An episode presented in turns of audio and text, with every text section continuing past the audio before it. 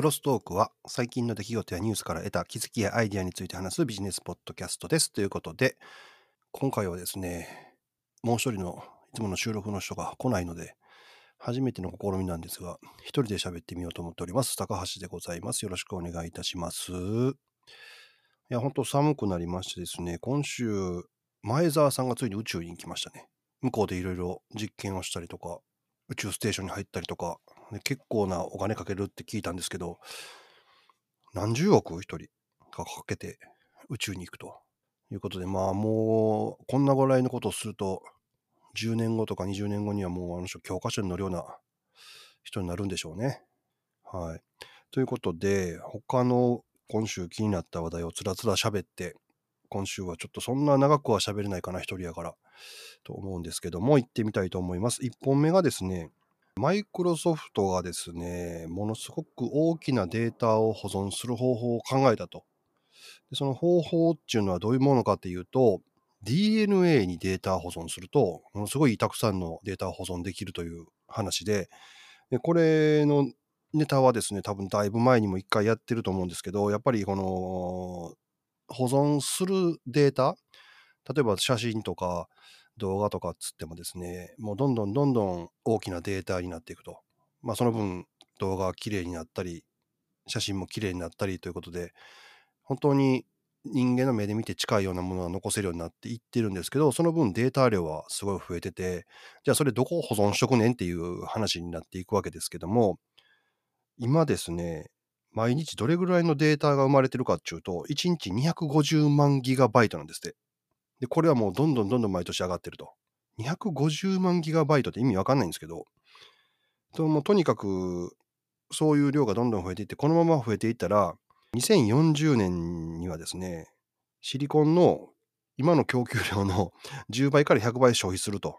予測されているそうです。でももうシリコンなくなってまうやんっていう話になってますよね。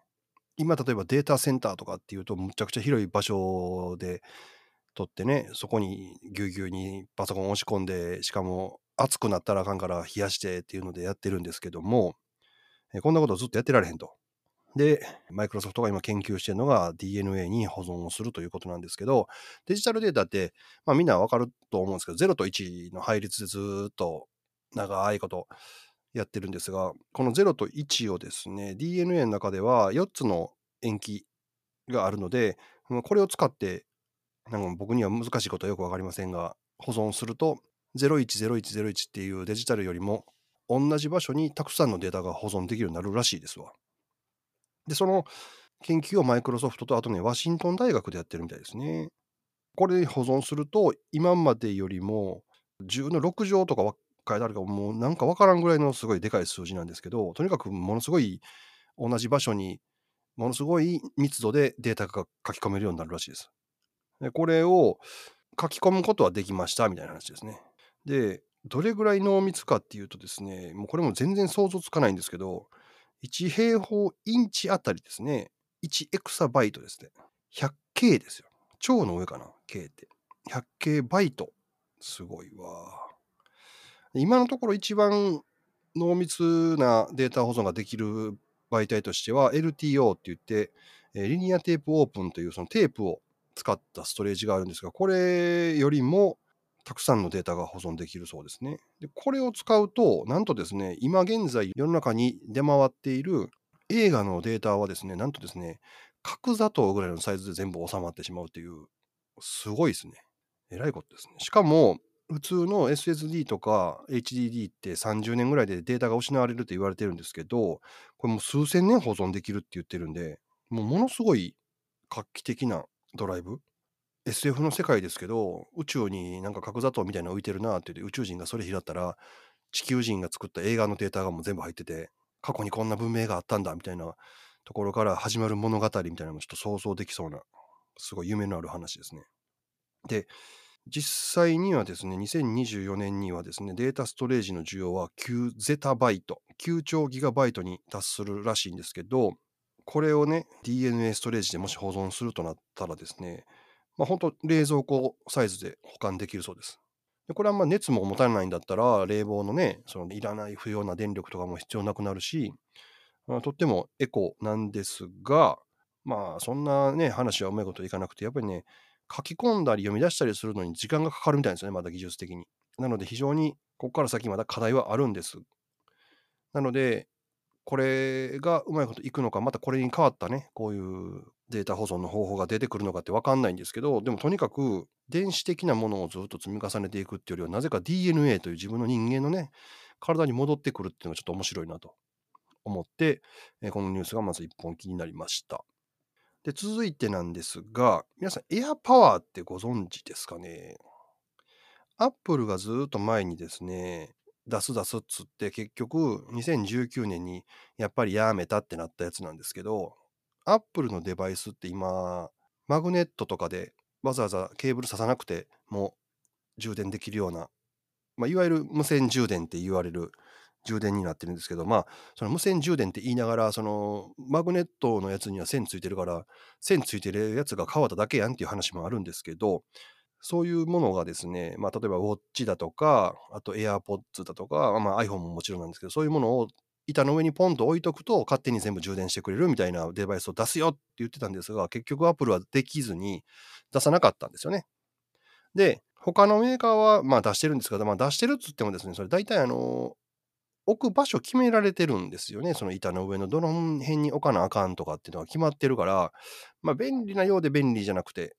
結構めんどくさいところもあるんですよね。まあ、今の iPhone も背中のところに丸いね、磁石の充電器つけたらできんことはないんですけど、それもちゃんとつけないと充電されないから、線刺すのと磁石でひっつけるのが変わっただけで、まあどっちかってその磁石のやつが充電器の部分が丸い部分が大きいんで、えなんかこれちょっと不便になったんちゃうかって思うところもなきにしもあらずなんですが、これをですね、一回ポシャったんですが、実はまだ頑張って開発してるんかもしれないというニュースが見ましてですね、これはちゃんと出て、ちゃんと動くなら買いたいなと思うんですが、もう一個気になるのがですね、その当時言われてたのがね、その値段がね、2万円ぐらいするっつって、それは高すぎるのっていう、充電するのに2万円もかかったらちょっとね、っていうとこなんですが、今回のニュースでさらにこれ気になったのがですね、なんとですね、長距離でのワイヤレス充電技術も取り組んでるっつうんですよ。